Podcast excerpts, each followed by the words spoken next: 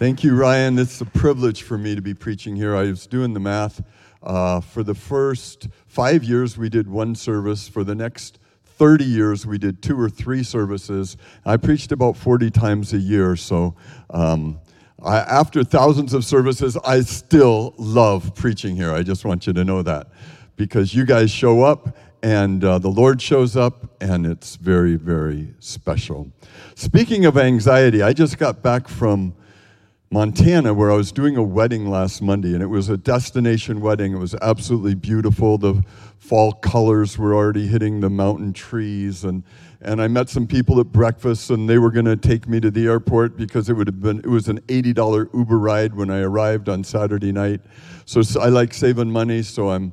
I, I, got my stuff in their car. Then I had time to take a hike first. Went along the river, looked down over the bridge, and there's beautiful trout feeding in the stream and a great hike. I come back, I'm full of the Spirit because it had been just a great several days.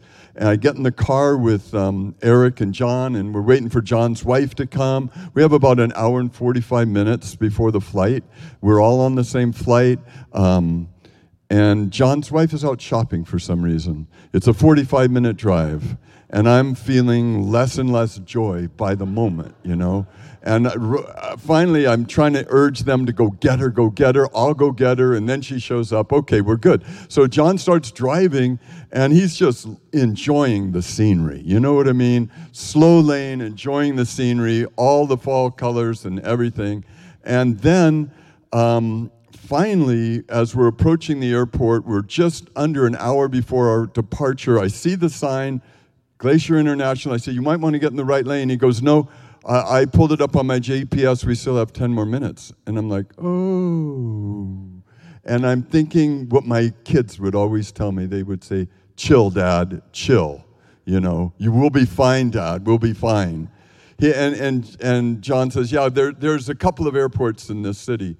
And so we, we drive another 10 minutes or so and through more traffic, more stoplights to a dinky little airport that is not the right airport. Now we have to turn around. Now we have to jam back. And if we're fortunate, we'll have 20 minutes before the flight departs when we arrive to check our luggage, get in line, go through security, and get on the plane.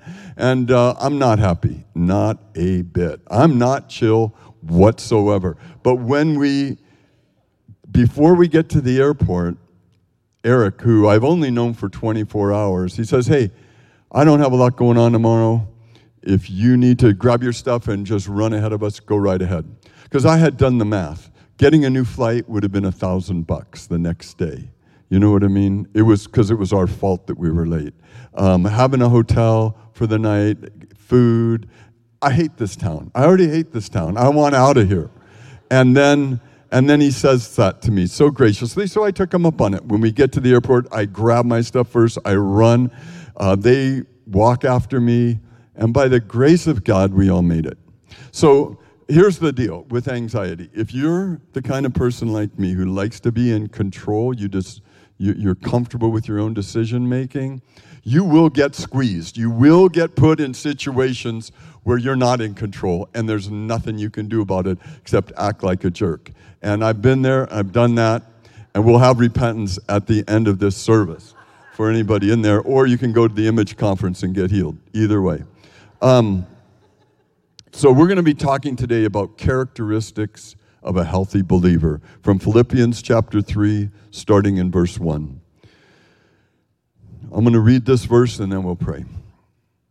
Further, my brothers and sisters, rejoice in the Lord. It's no longer trouble for me to write the same things to you again, and it's a safeguard for you. Father God, help me speak your word clearly. Your truth sets us free. Let your spirit make the truth clear to us. In Jesus' name, amen. Paul says, It's no trouble for me to go over this with you again. Rejoice in the Lord. Do you think Paul knew that slavery was legal in the Roman Empire? Do you think he knew that sex trafficking was prevalent and also legal? Do you think he knew that husbands could beat up their wives or uh, rape their wives and have no consequences? Do you think he knew those things? Do you think he knew that the Roman Empire was trying to dominate the entire world and there wasn't a single military force around that could resist him? I think so. I think he knew those truths, and yet he wasn't depressed because he also knew something else. He knew that Jesus Christ had died on the cross for our sins, and Jesus Christ rose from the dead and could reveal himself to people and empower people and transform people by his spirit and by his grace. And that was the good news he was bringing that would free people from the bondage of sin, the oppression that they were in, and give them real hope for this world and the world to come. He says in verse 2 Watch out for those dogs, those evildoers, those mutilators of the flesh.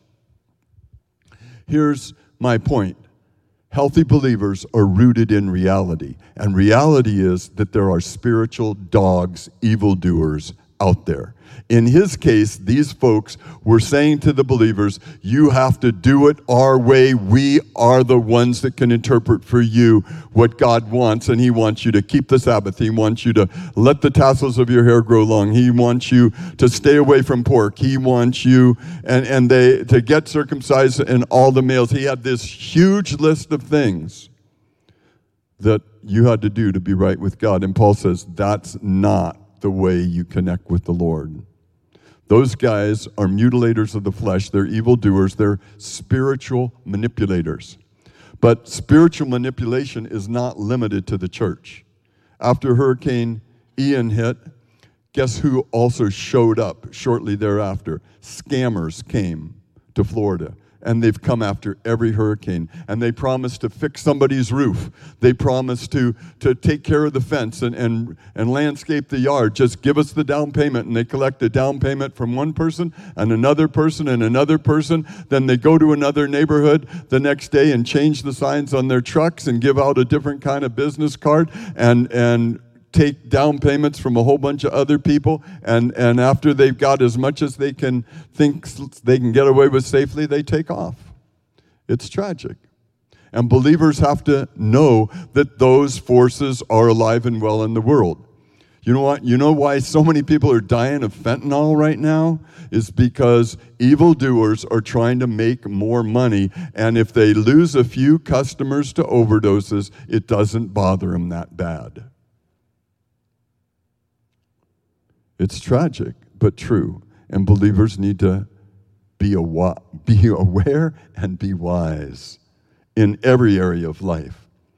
For it is we who are the circumcision, who serve God by his Spirit, who boast in Christ Jesus and put no confidence in the flesh, though I myself have reasons for such confidence. What's it mean to serve God by his Spirit? Um, one of the things I love about working with Ryan and Blake Romeo is that Ryan is the same guy in our leadership meetings as he is on Sunday mornings, as he is when we take a walk together, as he is when I meet him for fun. He's the same guy. He has integrity, and so is Blake. She runs the children's ministry. She isn't demanding a lot of attention. She isn't expecting a lot of recognition. She came here as a servant of God, and she continues here as a servant of God. When we were contemplating hiring Nathan Del Turco to be our director of worship, Ryan, he, he had come from a big church with a, a great worship background, but Ryan didn't sell him to us on the basis of his voice or his musicianship. He said, when Nathan comes to dwell, he comes as a servant. He says, What do you need me to do? I'll do whatever you need because he came here time after time to make us look good, to help us succeed. That's what Jesus did. He said, I didn't come here to be served, I came here to serve and to give my life as a ransom. Jesus shows up to serve, to bless, to give, to love.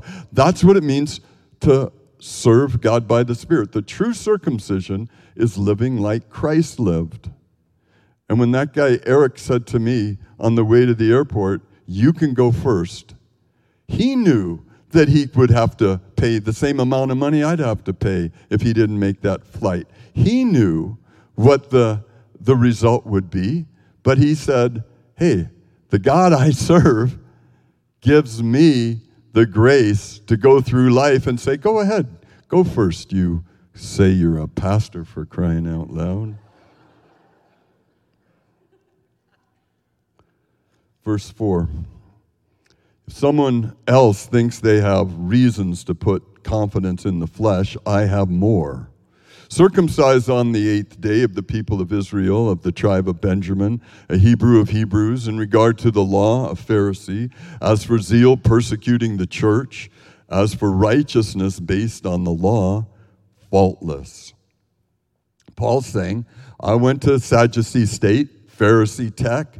I got my degrees, I got my position, I have my salary, and I'm good. I'm good. Until I realized there was something a whole lot more important than that.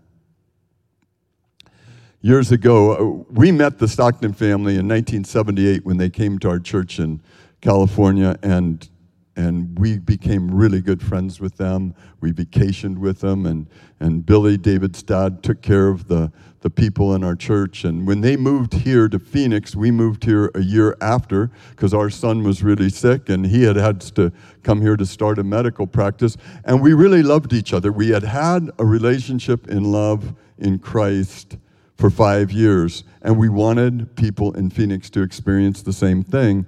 And so that's why we started the church together. And what gives me the most hope for living streams is there's a whole bunch of families knitting their lives together, a whole bunch of people saying, I want to serve Jesus with you. When, when people do that, the, form those kind of covenants in love, powerful things happen. But also in 1978, something else happened to me. I was standing on the sidelines of a high school football game. This big guy, he's like six four or whatever, looks down at me and he says, So, where did you go to seminary anyway? And I knew what he was trying to do. He was trying to intimidate me. I hadn't gone to seminary, I'd barely got my AA, and uh, he was mad at me. The reason he was mad at me was that he was the superintendent of schools in our whole area. And he had his PhD and he had a really good salary and he was a big guy and he didn't like any little pastors like me getting in the way of his agenda. And what had happened about six months prior to that was a lady in our church had come to me and she said, Mark, my daughter is in third grade and she was given a book, an assignment, and um, I, I looked over the book when my daughter brought it to me because my daughter started to have nightmares. It has a prayer to the devil in it. And, and I, I said, Well, did you tell the teacher? And she said, Yeah, I called the teacher, and the teacher said, Well, that's the assignment, and we don't believe in censorship. I said, Well, did you call the principal? The prince and she says the principal doesn't want to talk. I tried to reach out to the principal, we didn't get anywhere. So I went to the school board meeting and I explained the, to them when it was the time to talk, that they always allow the public to talk, that I was very concerned because there is an evil one in this world, and he is a deceiver, a liar, and a destroyer. And third graders shouldn't be reading books that have prayers to him because that whole concept is deception. Satan does not answer prayers to bless people, he gets access into people's minds and hearts, and then you can't shake them. That's when demonic forces start to torment people, and it can really cause a lot of trouble. Anyway, it didn't go over so good. And uh, they, they basically shut me down. But then another few months went by, and I found out that the school was going to pass a resolution to allow girls 12 years old and older to have abortions without parental consent or knowledge. Now, I always assumed that when you send your kids to school and they were going to go on a field trip, you have to get a permission slip. You have to let the family know that the kid isn't going to be in school in case the bus crashes or whatever. But they wanted to change that whole concept into giving the, the little girls, and I think a 12 year old girl is still a little girl, or 13 or 14 year old, are still children to a certain extent, even if they get pregnant, they wanted to create a whole different dynamic. And personally, I wasn't going for it. I felt like it's my job as a Christian to be light and salt in the world. And, and so I went back to the school board meeting. And so I spoke out. And so a bunch of other parents spoke out too. And so the six foot four guy didn't like it. He didn't like me messing with his agenda. And people will not like it if you mess with their agenda too at times. But if believers stop being light and salt, Jesus said, Well, what good are we? We have missed our calling because we're more concerned about what people think of us in the moment than we are what's going to be good for them later on. When I do marriage counseling, which is rare because most people don't like my counseling, I'll say, I am more concerned with how you're going to be doing 10 years from now than 10 weeks from now. To me, that's what it means to speak the truth in love to somebody. You're, call, you're called to care for them long term, not just on the immediate. So, anyway, putting your confidence in the flesh is assuming that your education, which might be just fine and might be good, your education, your money, your position, or whatever, is what qualifies you to know who God is. Verse 7, Paul says, But whatever were gains to me, I now consider loss for the sake of Christ. He did have some gains because he had some status, some salary, some position. He had made some friends. But what is more, I consider everything a loss because of the surpassing worth of knowing Christ Jesus my Lord, for whose sake I have lost all things. I consider them garbage that I may gain Christ. I'm not that concerned with my position with my friends when my friends are actually getting in the way of me following the Lord. Now, I don't know what you had to go through when you first accepted Christ, but for me, I had some choices to make. Uh, I had to choose to quit smoking marijuana. I had to choose to quit being involved in immoral relationships. I didn't know if I'd be able to endure temptation for the rest of my life. But I did know one thing I knew that I wanted to get to know Jesus better, and I knew those things were in the way. And I don't know what's in your way, but I can guarantee for each and every one of us, there are certain things in the way of us serving God and knowing Christ better. And if we're not willing to say, I'm going to cut that loose, then Jesus put it this way He said, If you're not willing to pick up your cross and follow me, you can't be my disciple. It just does, it's not going to work. It's just not going to work on your terms. And, and there is, there is loss when certain relationships are broken. There is loss.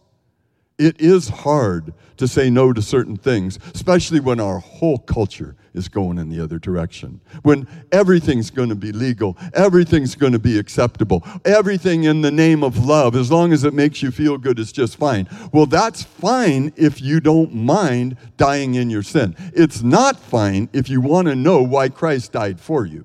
He did not die for us just to make us feel good. He died for us so we could be cleansed by His blood, so we could be washed free, so our consciences could be free, so we could be empowered by the Holy Spirit, so we could actually be life giving to other people through the gospel. That's good news because we've been all spiritually dead and it, it, sort of stinks after a while. You know what I mean? Death stinks. Life is awesome. We had a guy in our church come up at the end of a service a number of years ago. This was back in the 90s.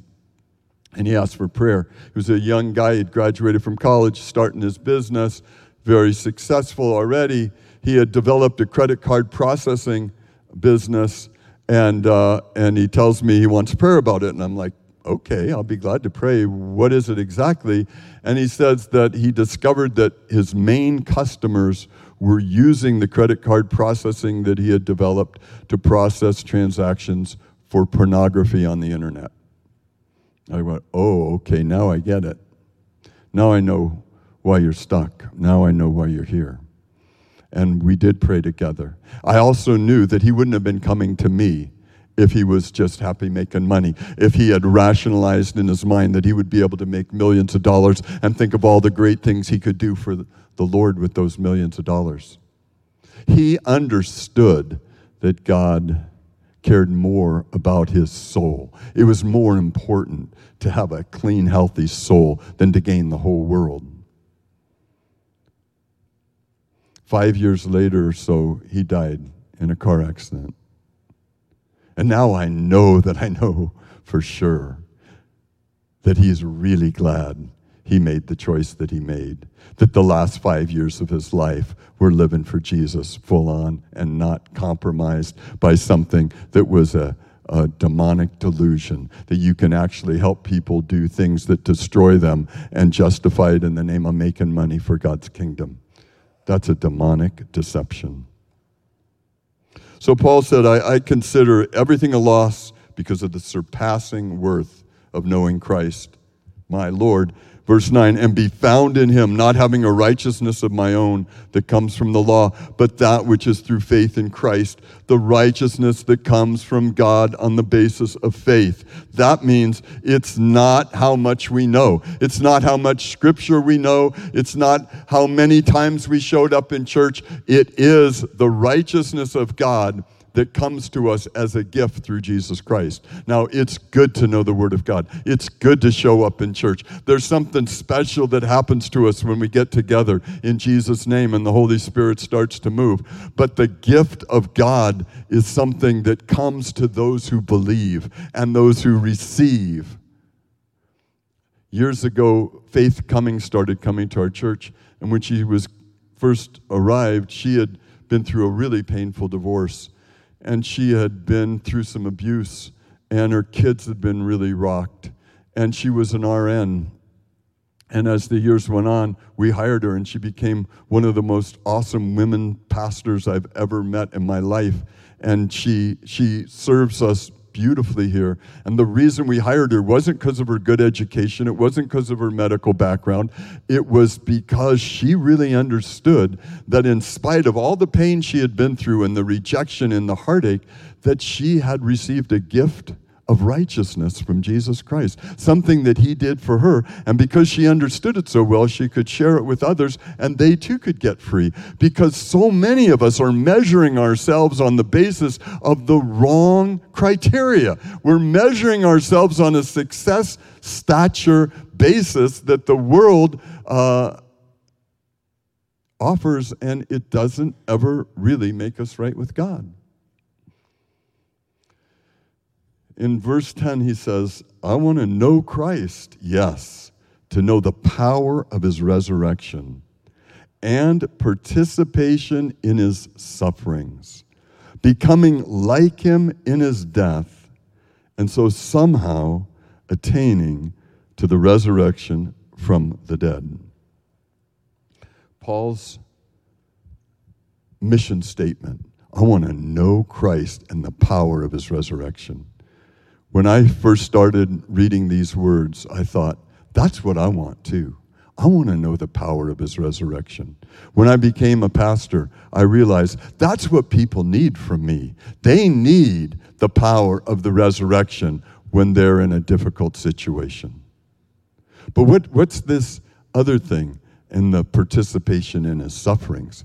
I, very few people want that. Very few people want to say, uh, I really want to participate in his sufferings.